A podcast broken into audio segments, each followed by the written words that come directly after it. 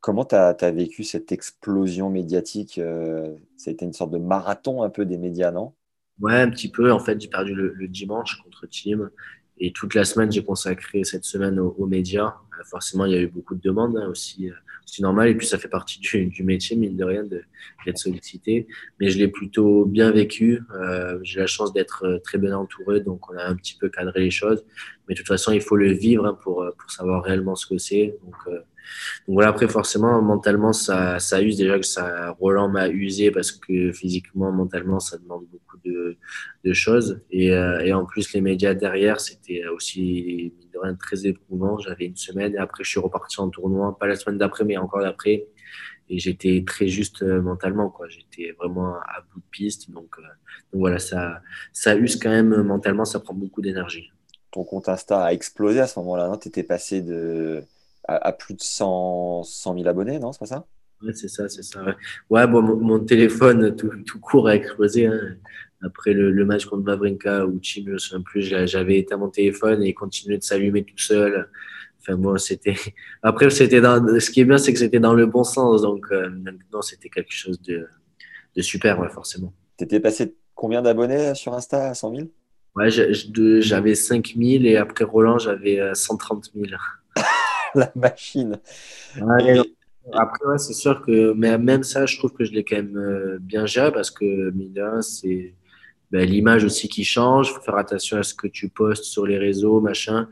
Mais après, par rapport à ça, moi, je me débrouille assez bien et j'arrive à prendre suffisamment de recul aussi. Donc, euh, je ne me prends pas trop la tête avec ça. Et si tu devais conseiller un jeune qui va peut-être vivre la même chose que toi, tu lui dirais quoi avec l'expérience?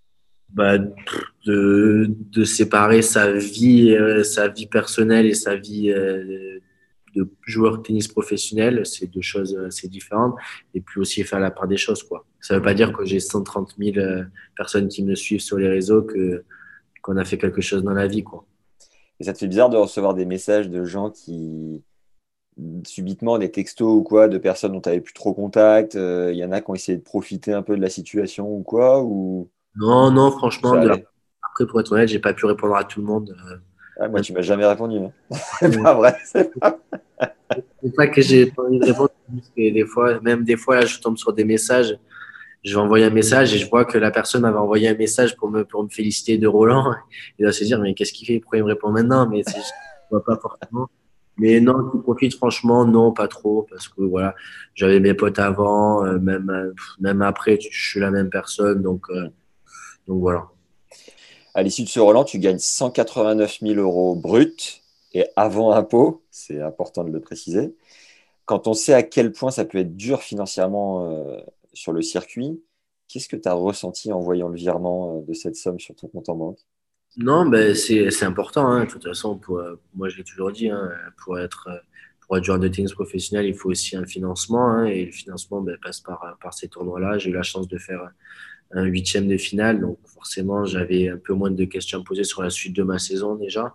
Parce que ben, forcément, 189 000 euros, c'est pas rien. C'est quand même très très bien. Avant, euh, avant toutes les taxes, c'est important de le préciser. il y a ça aussi derrière, hein, parce qu'on ne garde pas les 189 000 euros. Donc, euh, donc voilà, mais c'est sûr que nous, surtout à ce classement-là, j'étais 230, 240 à peu près. Donc c'était important pour moi, ce classement, ben, d'avoir un financement même si j'avais des équipementiers qui, euh, ben, qui, qui, payaient ou quoi, mais, mais bon, ça ne suffit pas. Ça fait partie de la vie de, de professionnel de, de jouer, de voyager chaque semaine. Donc, on a besoin d'un financement. Et, et franchement, après, je jouais, je faisais vraiment pas attention à, l'argent que j'avais gagné. J'étais plus sur, sur le classement que je pouvais prendre et tout ça. Je regardais pas vraiment, mais, mais c'est sûr que c'est, euh, c'était un, bon soulagement aussi. Hein. Tu, tu payes ta structure toi-même? Ouais, ouais, ouais. ouais. C'est, et c'est aussi, euh, et c'est aussi important pour ça. Elle te coûte combien à peu près annuellement? Ah, c'est dur de, de, dire quelque chose parce que voilà, j'ai une entente aussi avec, avec mon club, mon préparateur physique, donc c'est dur de donner des, des, chiffres.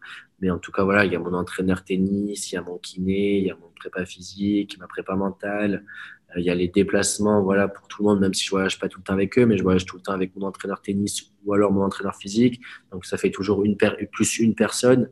Donc on double le budget. Donc c'est c'est quand même pas donné. Après voilà, on a la chance. Moi maintenant j'ai la chance d'être dans les 100, de, bien gagner ma vie et tout ça, même même si on est on est beaucoup imposé. Mais mais voilà, ça fait partie du, métier quoi. On plus de 100 000 euros, tu penses, de frais de structure annuels? Ouais, il y a, y a, moyen, ouais. ouais.